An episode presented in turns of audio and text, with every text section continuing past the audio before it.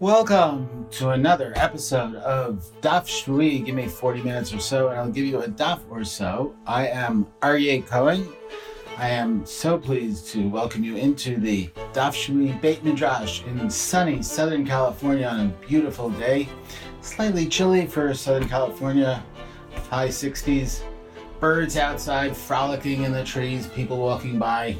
It's just gorgeous here. So we are in the Gemara in Bava Batra, Bavli Bava Batra, um, on page Daf Yud Gimel Amid Bet 13b. In the in, if you are following along in the edition as reproduced from the edition that was printed by the brothers and the widow Romm, it's on. Uh, it's let's see three two lines second line from the bottom if you go if you click in the podcast click through to the podcast website there are links to where you can follow along in Either Hebrew Books has the Vilna page, Sefaria or Al HaTorah have other pages. Sefaria has an English translation. All of them have the same text, though set out in different ways. Here we are. Okay, two lines from the bottom. Snora Banan and 13b. Last week, if you remember, we were just finishing off a conversation about dividing all kinds of different things, and we ended up in a question of how you divide scripture that are rolled into a scroll and that's where we get to this week's text. Tzner.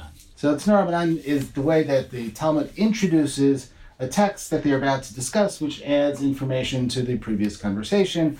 Tzner literally means our sages taught.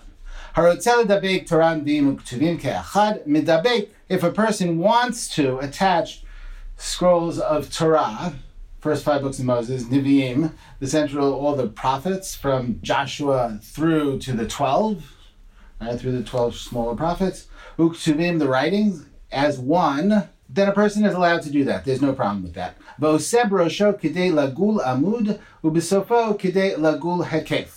And he, but he has to leave space on the parchment, on the cloth that he's using at the beginning in order to wrap it around a dowel that's used, as we know from the Sefer Torah, from the Torah scroll, in the beginning and at the end, in order to have enough left over from the parchment, from the cloth, to wrap around the scroll. Now, beginning and end here is, as Rashi explains, kind of misleading because the beginning is not actually the beginning, it's the end, since their scrolls were not rolled doubly, were not rolled to the center, but were rolled only one way, if you know the way that a Megillah is rolled.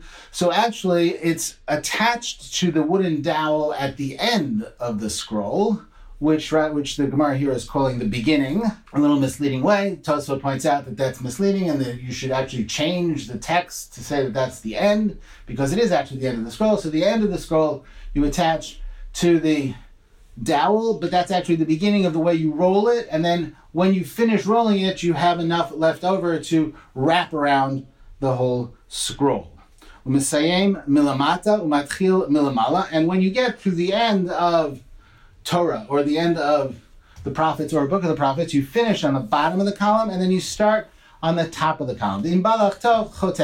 And then if you want to cut and divide Torah scroll from the Navi, from the prophet scroll from the writing scroll, then that's okay. Okay, so now the question here is going to be about this last phrase, My Kamar. So why did he have to ask if he wants to cut? He can cut. Obviously, if you could put it together, you can take it apart. Now this is what so, so the, the anonymous voice tells us that this is what is going on. So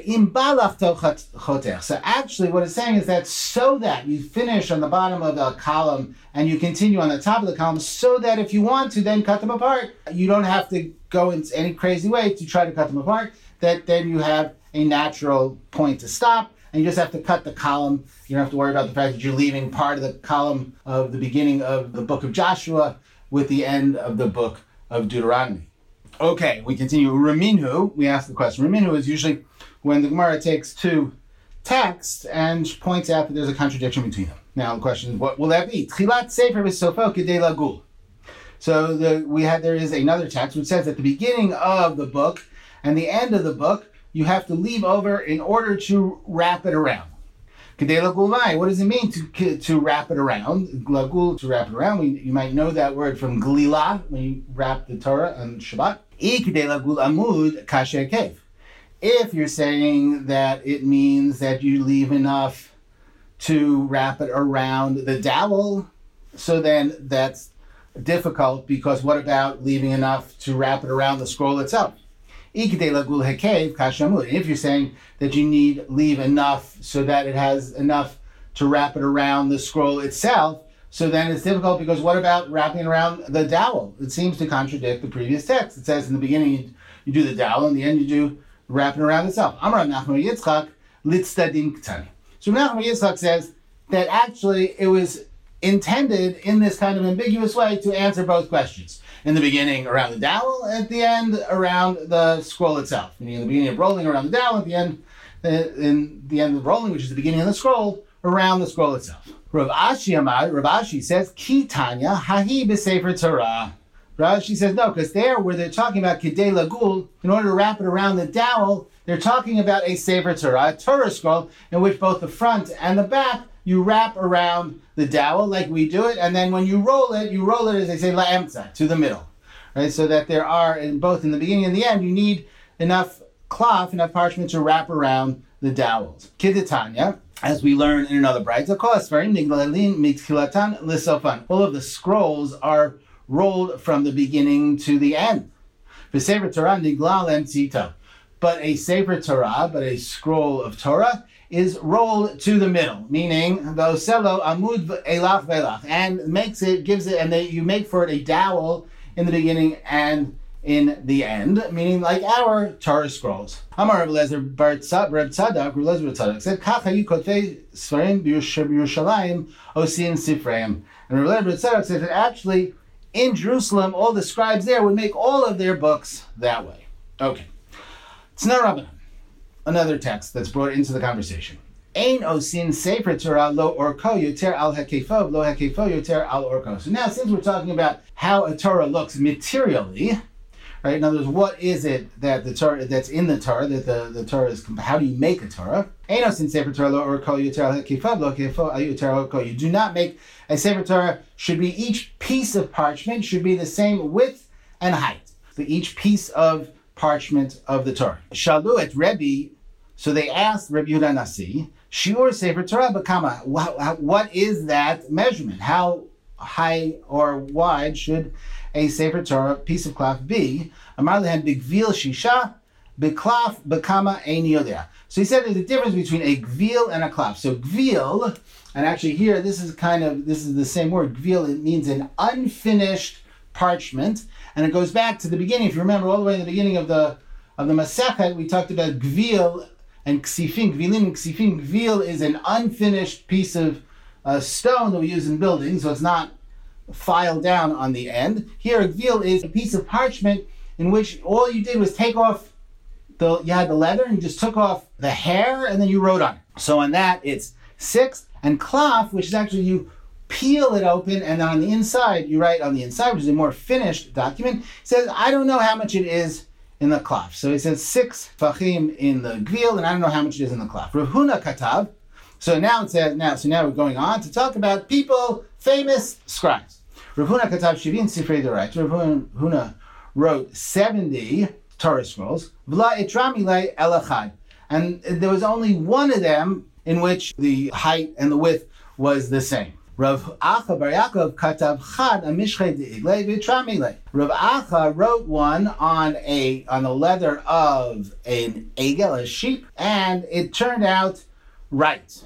And it happened that it was the length and the width was the same. Yavu Rabbanan Einaihu. So the rabbis were all jealous of him because he did this one. He only did one and he got it right. He got it right the first time. V'naf nafshe. And because now it's not clear whether they were jealous of him and therefore he died, or they were jealous of him and they pushed him out of the chavura and he died of loneliness, but he they were jealous of him. And he died. Amrulay Rabbanan, the Rabbi Hamnuna, the sage who said to Rabbi Hamnuna, Rabbi Ami Dalin Mea Sifrei Torah. Rabbi Ami wrote 400 Torah scrolls. That's a lot. How do you write 400 Torah scrolls? So Amr Rabbi Hamnuna said back to him, Dilma Torah Tziba Lana Moshe Katav when you say he wrote 400 Torah scrolls, maybe you mean Torah Tziva Lano Moshe, Marashak Kilat Yaakov, which in and of itself is considered its own scroll. Right, so that's so that's considered its own sefer. So therefore, maybe that's we just wrote a little, and that pointed to the fact that he wrote that 400 times, and that's as if he wrote 400 Torah scrolls. And, and while we're talking about examples of synecdoche, of, of small things that, that actually point to larger things, Rabba Zera, not Rav Yanai, Arba Mea Karmi. So Rabba said to Rav Zera that Rav Yanai had planted 400 vineyards. Amarle, Rav Yanai said, well, I don't know if that's so true. Maybe actually what he planted was two vines, opposite two vines, and then one who that's trailed out from it, and that's like a small carom. That's like the minimal amount for a vineyard, and then he planted 400 of those. Okay, so now the interesting thing here is before we go on, now we're going to move on to the next stage in kind of the thinking about the materiality of a Torah scroll is going back to thinking about the materiality of the ark, in which the tablet, the luchot were kept, and a Torah scroll was also kept there. So just to think about an idea is that what's interesting here is that what this conversation is about is not the content of Torah, not the substance of what does Torah mean, the interpretation of Torah, the meaning of Torah, which is what the rabbis are all about, but rather the materiality of Torah, which is as important, Torah as object here is as important as Torah as study, right? As Torah as content, substance, commandment, wisdom. Okay, and we saw a little bit before in the beginning when we talked about construction pointing to the Beit Mikdash, all dividing courtyards, then leads into the discussion of the temple. Here too, perhaps, all dividing leads to higher dividing. maybe there's something here about the fact that all material culture points to sacred culture. Or the opposite, all sacred culture points to material culture, and they're actually indelibly intertwined with each other. Okay. So now the Gemara is going to ask the question, Meitvei, a, challenge is posed. Aron shasa Moshe amatayim v'chetzi orko v'ama v'chetzi rachbo v'ama v'chetzi kamato. Once again, I have to apologize because there's a little math here. I don't know why I have to apologize for the math, but you know what? There is math. So there's a bright that says that the ark that Moshe built, Moshe made, is two and a half amot long, one and a half amot wide, and one amah high. Ba'amah bat shishat tfachim. And this is talking about an amah, which is six tefachs long. So that means that it's 15, so those who have a paper and pencil, it's 15 tfachim long, 9 tfachim wide, and 9 tfachim high. Valuchot, or kan shisha, rochban shisha, and the tablets were 6 wide each one, and 6 high, 6 tfachim wide and 6 tfachim high. V'ovyan shlosha, and 3 tfachim thick. Munachot kineged orko shel aron. They were put in the ark lengthwise, lengthwise to the ark. So therefore, six. Each one was six wide. So that was twelve. It took up twelve tfachim of the fifteen tfachim of the ark. Kamaluchot ochlot ba'aron shnei masar tfachim. So how much did the luchot take up? Did the tablets take up in the ark? Twelve tfachim. Nishtaru sham shlosha tefachim, so there are three tefachim left over. Tzemehen tefach chetzil l'kotel zeh v'chetzil l'kotel zeh. So get rid of one tefach, which is a half tefach for each wall of the ark. Nishtaru sham sham shnei tefachim, so there are two tefachs left over. Shebehen sefer Torah munach, because there, and that's where the sefer Torah rested in the ark together with the luchot. Shneimar ein baron rak luchot avanim asher asher Heiniach Sham Moshe, as it says in Melachim, in Kings. The only thing that is in the Aron are the two tablets which Moshe put there. And so why does it say Ein my Ein Ba'aron Rak? Why does it use this phrase? There is not in the ark only, Ein Rak. It's as if there's a redundant negative. Miyut achar miyut, because it's in order to imply two things, or exclude two things. The two exclusions are to include something. What is it to include? Sefer Torah, Shemunach Ba'aron. That is the scroll of Torah, which is in the which is in the ark. That takes up the whole width of the ark. You have one tefach, which is a half tefach on each side per wall, 12 tefachim, which are the luchot, one next to the other, and then two tefachim left over for the Sefer Torah, for a Torah scroll. Pirnasta aron orko. So that makes sense. You've just filled up the ark in its length. Say farnes aron So now Does that work in its width? Kama luchot ochlot baron shishat tvachim. So the, remember, the width of the ark is nine tvachim, right? One and a half amot. So how much of that is taken up by the luchot? Six tvachim. Each one is three wide. Tvachim. You have three tvachim left over. Same hand, lekotel zeh, zeh. So you have a half a tefach for each side for the wall, just like the other walls. Nishtaru sham shnei and so you're left again with two tefachim. Shlo yehei sefer Torah nichnas v'yotzei kishehu dachu. Why do you have that extra two tefachim? So that a sefer Torah could be taken in and out easier. That's what Meir says. Rabbi Yehuda Omer ba'ama bat chamisha tefachim actually talking about an amma that's five tfachim. Luchot are kan shisha rachman shisha. And luchot, again, are six long and six wide, and v'avyan shlosha, and three thick. Munachot barako shel aron. So they are laid down lengthwise in the aron. Luchot ochlot. So how much does luchot take up in the aron? Again, Shneim Tvachim, still still twelve Tvachim, but then Shtei Sham Chatzi Tefach. But then you're only left over with a half a tefach because you lost in two and a half amot, you lost three tefachim because of the fact that it's now five and not six, or two and a half tefachim. Right? So you're left over with a half a tefach. So you only take a finger's width for each wall. And that's how much, that's how you have. So you just have room there for the tablets, for the luchot. And then, so this is in the length. Why? What happens in the width of the ark? Kamaluchot ogdot ba'aron shishat tvachim. So how much does the tablets take up? Six tvachim again. Sham tefach umechza. Again, you have one and a half tefach left over. Same hand chatzi tefach etzba umechza lakotel zev etzba umechza lakotel zev. So you have one and a half tefach left over. Actually, it's one tefach, one and a half tefach left over for each wall.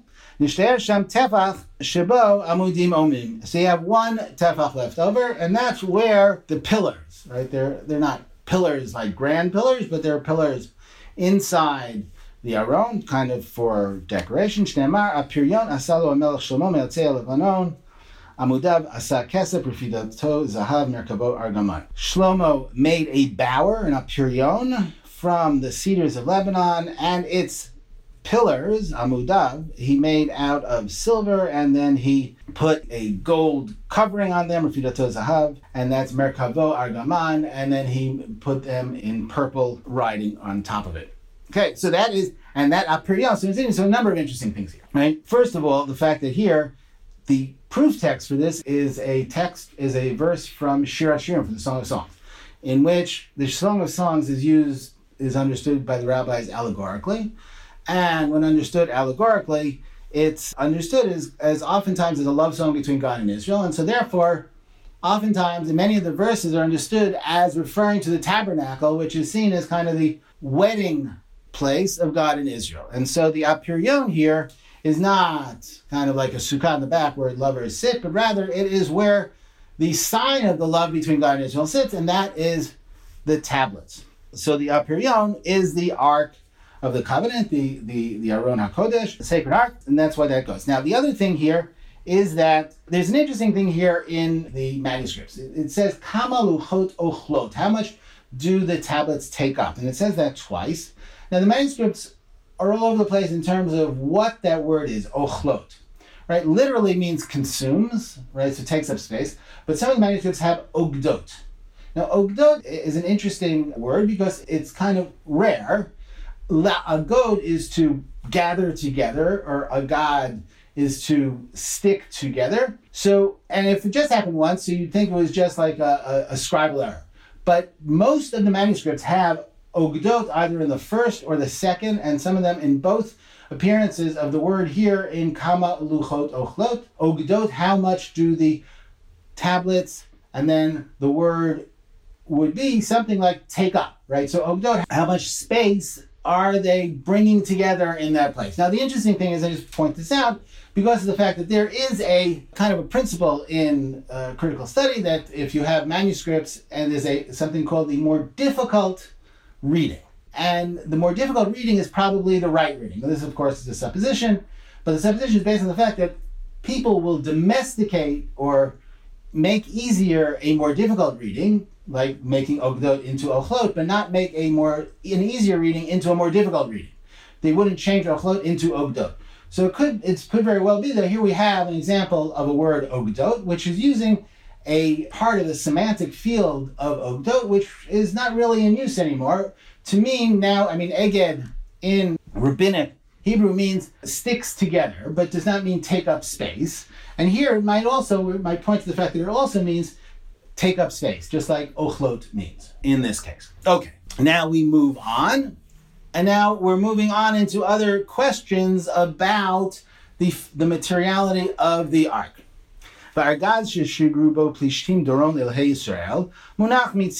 The case that the Philistines sent as a present to the God of Israel is set on the side of it. Now, if you remember, the Philistines captured the Ark of the Covenant, and then after God got pissed off at them and did all kinds of nasty things to their gods, they sent it back, and they sent it back with a present to appease God.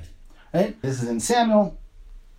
Shneimar, that clay has a hav asher hashivotim lo ashem tasimu ba'argaz mitzido v'shalachtem oto v'halach. And so the gold vessels which you returned to God as a guilt offering. In other words, they sent back a case with gold with, with gold vessels as an offering. You shall put in the case next to it, meaning next to the ark, and send it to them.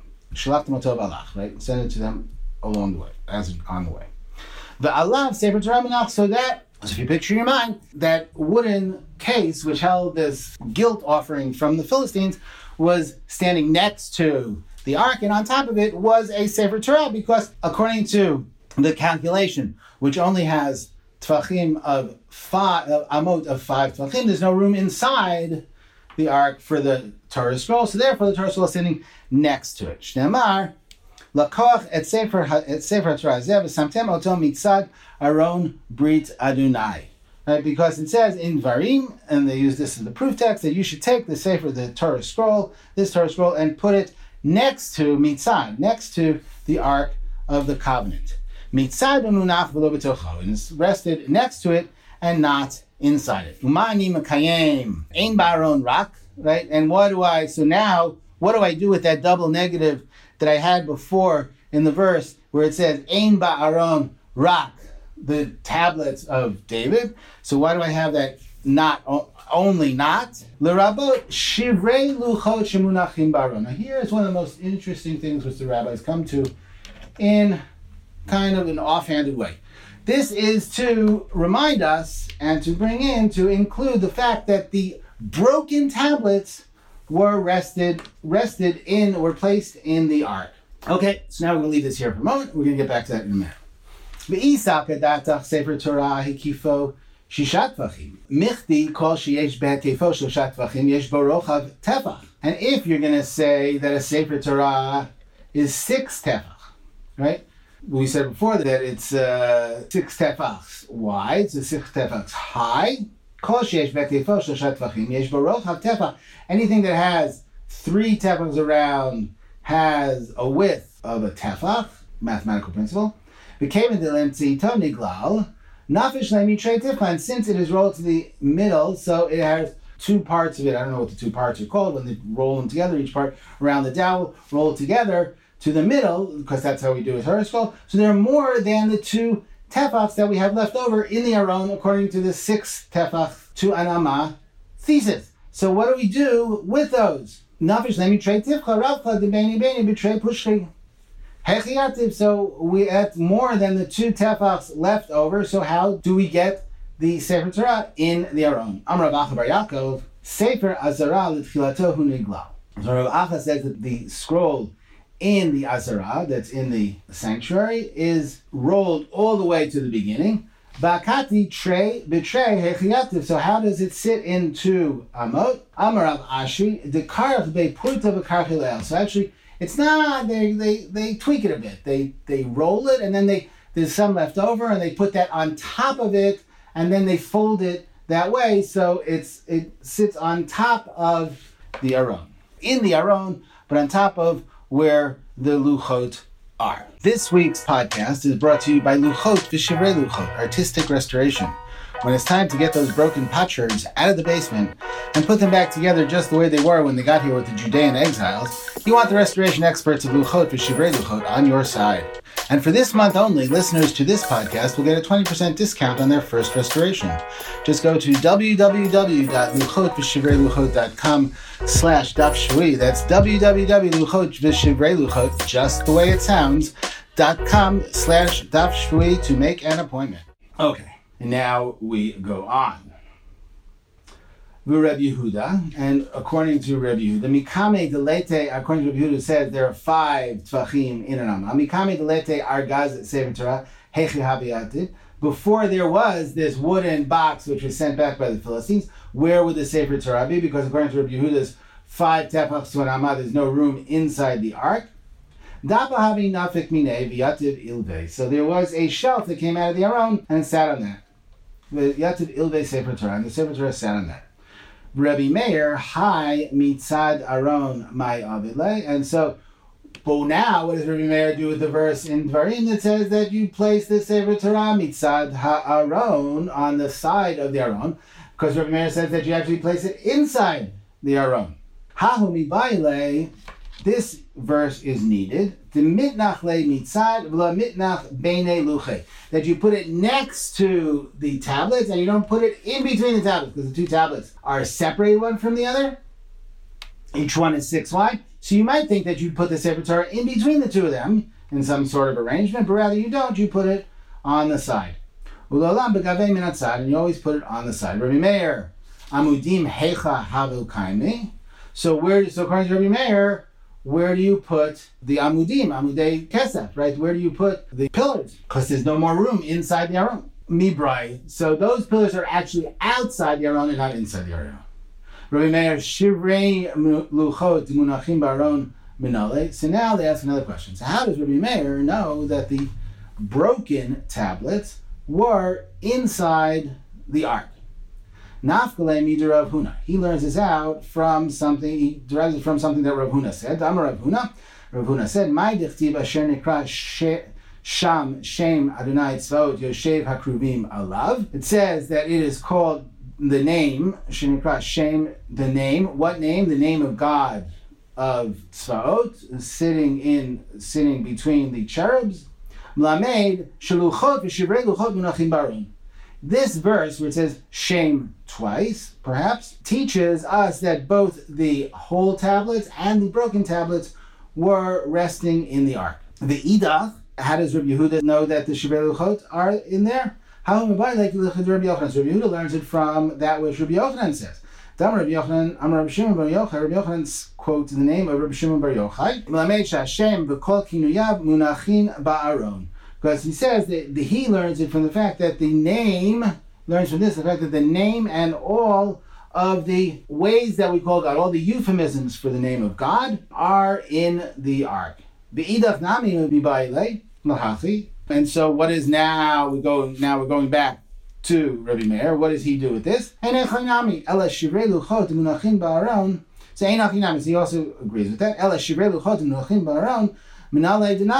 So how do you know that the broken tablets that were, are in the Aron. Nafkalemi the Tanya Rabbi Yosef, you learned this out from this that Rabbi Yosef taught, that's near Rabbi Yosef, because Rabbi Yosef taught Asher Shibarta. So where it says Asher Shibarta Bisamtem. So it says in Dvarim Yud Bet, when after Moshe comes down from Sinai and sees that Israel is being idolatrous, they're worshiping the golden calf, Moshe breaks the Luchot. And then God says, Moshe Bechtov al haluchot et advarim asher hayu aluchot rishonim asher shibarta v'samtem bara. And there's a kind of ambiguous move in that verse because God says, and I will write on the tablets the things that were on the first tablets which you broke, and you will place them in the ark. So now the question is, what is God saying you should place in the ark? And asher shibarta v'samtam bararon, that could be, samtam bararon you should place in the ark, could be modifying at the Dvarim, and I will write on the tablets. So that could be the new tablets, or it could be Haluchot Asher Shibarta V'Samtem or it could be the tablets that you broke. So here Rabbi Yosef is saying Asher Shibarta V'Samtem. that he's reading that Visamtem is modifying that which you broke. That both the tablets and the broken tablets are in the ark. And so how does now we're back to Rabbi Meir. How does he learn Luchot and Shivrei Luchot? Lichet Reish Lakish. Dam Reish Lakish, Asher Shibarta. So because Reish Lakish says that when God says to Moshe in that verse, Asher Shibar Luchot Asher Shibar, that which you broke, Moshe, Yasher you should be strengthened that Yeshkayach, as people say, Asher Kochacha, your strength shall be reinvigorated that you broke the Luchot, the tablet. And then we go on. So here, in the way of the Talmud, one of the most powerful ideas, the fact that the broken Luchot are not gotten rid of, but are kept around. The fact that God says to Moshe, it's a good thing that you broke the Luchot. There's a Hasidic Vart, a Hasidic Torah, a Hasidic teaching that says that why did Moshe break the Luchot because when he came down, he saw that they were dancing around the golden calf. He understood that they wouldn't understand that the tablets that the symbolized Torah, which was living and has to be constantly interpreted and studied, and would make them into an idol. So therefore, he broke them to show them, perhaps, no, this is not supposed to be static, but constantly changing. So therefore, they kept both the Luchot and the Shivrei Luchot. There are many, this is, you know, but this is in the way of, of the Talmud. The Talmud doesn't explain itself, just leaves this massively powerful idea. The fact that you have the broken tablets together with the whole tablets in the Aron, perhaps the fact that the tablets themselves are essentially broken. They're essentially, the Word of God is essentially not understandable and essentially not whole. One idea I want to leave you with on this is that this idea of the Shivrei Luchot, the broken Luchot, appears many times. It appears in the Tosefta, appears in Yerushalmi. In the Tosefta, there are two versions of this, which talk about the broken Luchot and where they are. And there, there's a notion that there are actually two arcs, two aronot. Rabbi Yehuda ben Lakish Omer, so one version of it says the following, and these two versions cannot be reconciled. Shaul Lieberman, dean of Talmud scholars in the 20th century, taught at JTS for many, many years, and wrote a critical edition of the Tosefta and a commentary on it called Tosefta Kifshuta. And in and he usually uses the Vienna manuscript, and then uh, in the bottom, in the critical apparatus, writes the variant readings from other manuscripts. And in Sota, after the third paragraph in Sota, third chapter in Sota, he divides up into two columns, saying you can't reconcile between the two, and you can't decide that one tradition is more is earlier than the other, or original, or whatever to some extent. So we have two parallel traditions. The first is the following: Rabbi ben Lakish Omer, Rabbi Yehuda Lakish says, "Shnei aronotayu." There were two arcs. Echad imahen one that goes out with them to war. Echad imahen one that stays in the camp. Zeh imahen sefer Torah, the one that goes out with them to war. Hayabo Sefer Torah. That one had the Sefer Torah. And Ishneamar Baron Brit Adonai Nosea Lifnehem. But it says the Ark of the Covenant travels before them. The one that stays in the camp is the one that has the broken tablets in it. Because there's another verse which is almost parallel, but it says that the ark of God, and Moses did not leave the camp. So in one, the ark of the covenant goes out in front of the people in war, and the other one, the ark of the covenant, stays in the camp. So they use this to say there are two different arks, one which has the Sefer Torah in it, and the other one which has the broken tablets in it. Then the second version of this is Rabbi Yehuda ben Lakish Omer. Again, Rabbi Yehuda ben Lakish says, Shnei Aronot man, there were two arks. Zesh Yotzei Imahen Lemilchama Hayubo Shivrei Luchot the one that went out to war, had the broken tablets. Because it says, and they went forth from the mountain of God three days. And this one that was with them in the camp had a Torah scroll. Because it says, and they went up to attack. But what's fascinating, so so if we look at the second version, the version that's in the Erfurt manuscript, Rabbi Yehuda ben Lakish says that the ark that went out with them to war was the ark that had the broken tablets.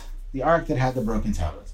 So I like to take that idea and understand that the reason that the ark that had the broken tablets had to go out with them to war was because if you're going to war, and there are times that war in Torah is commanded. But if you're going to war, the broken tablets remind you that at best it's a b'diavad. At best, this is something that is connected to idolatry, which is how the tablets were broken in the first place. Not that it is idolatry, but that there is a, a taint of, of sinful behavior even in a war which might have been mandated. And therefore, when you go out to war, you take the broken tablets with you to check yourself. Okay, so now that we finished with the material construction of the Torah scroll, the material construction of the ark, you know, and, and again, I want to, uh, seems to me really important that we are talking here about the material construction. There are other places also, and one of the places is in Menachot, in the middle of discussions of sacrifices and the temple. There's a whole, there's like Masechet Sefer Torah, Masechet Stam, that there's like a tractate about the writing of Sefer Torah and the specific ways that the letters look, etc., and so forth. The materiality of these objects is as important at times to the sages as is their meaning. Okay, enough said. So now we're going on to the, we're beginning to talk about the they themselves, but here also just the canon, the order. Tnarabanan, there is another text that the sages taught. Sidran Shamavim, this is the order of the prophets, right? Meaning that what in what order are the prophets placed in the canon? Yoshua Shmuel, um Mlachim, Yirmiyahu, Yecheskel, Yeshayahu. So the, the, the order is Joshua, Judges, Samuel, Kings, which is the same way that we have it in our Tanakh. Yirmiyahu, Yecheskel, Yeshayahu, Jeremiah, Ezekiel, and Isaiah, which is not the way we have it. We have actually Isaiah first. And then the 12 minor prophets, or small prophets. Michte Hosea, Kadim, but since Hosea, the prophet Hosea, actually prophesied before Isaiah, because it says, and the beginning of the word of God was in Hosea, was with Hosea, im Hosea davar tchila, v'alom im Hosea. Because so there, since the word of God was with Hosea first, so from Moshe until Hosea, how many prophets were there? And Rabbi Yochanan says that, that Hosea was the first of four prophets that prophesied in that time. And these are them. Hosea, Yeshaya, Amos, and Micha. So it's Hosea and Isaiah and Amos and Micha, Micah. So why don't we have Hosea first? Everybody agrees that Hosea prophesied first. It seems in the tradition that Hosea prophesied first. So why don't we have Hosea first? Kevan dichtiv nuvuate gabe Chagai, Zechariah, umalache. Since so saying no, because his prophecy was written together or in relationship to the prophecy of Chagai, Zechariah, and Malachi. But Chagai, Zechariah, and Malachi, Sof Nevi'im Havu Chashiv. And Chagai, Zechariah, and Malachi were the last of the prophets, were considered the last of the prophets.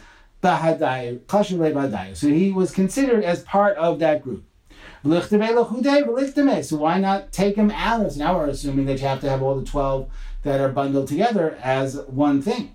So So why not remove them and write them separately and then put Hosea before Isaiah. Put Hosea before zutar mirchas mirchas. And since it was a smaller prophet, so you put it together with the others. That doesn't seem to be an amazing answer, but there you go. It sounds like an editorial answer. Yeshaya. Since Isaiah actually prophecy before Jeremiah, V'yecheskel, and before Ezekiel. Likta mainly Yeshaya Bereisha, so why not have Yeshaya Bereisha, which is actually what we have in our Tanakh. Since the end of Kings is the Churban Abayit, is the destruction of the of the temple and exile. V'yirmiyah kule churbana, and Jeremiah is all destruction. V'yecheskel reishe churbana v'seife nechemta, and in Ezekiel begins with destruction and ends with comfort. V'yeshaya kule nechemta, and all of Isaiah's prophecies are comfort prophecies. Samchinan churbana churbana v'nechemta lo So therefore we put Churban, destruction next to destruction, meaning Jeremiah's prophecies right after the telling of the destruction at the end of Kings. And we put comfort next to comfort, meaning the end of Jeremiah is comfort, and Isaiah himself, his own prophecy is completely comfort. So it's interesting. We see here that by the time of the Talmud, they did not have the canonical order of the prophets, and the canonical order of the prophets probably didn't come around for a while until uh, the Keter Aram Tzova. Manuscript is the earliest manuscript that we have of all of Tanakh, which seems to have our order of the books in Tanakh. Okay, we're going to stop here. And it's been a pleasure. Thank you so much for joining me. Uh, once again, I want to give a shout out and a great thank you to Eli Ungar Sargon, Ungar Sargon, who is the sound editor whose firm hands on the controls makes this intelligible. Please, if you feel so moved, rate the podcast. There's like a rating thing, and you could write a comment. I would love to hear from you and tell your friends. Everybody should come join us. We will have a Beit Midrash, and the sound of Tahala B'Simcha, the sound of Kula Shel Torah will resound throughout the world. Thank you so much. It's been a pleasure. See you next week.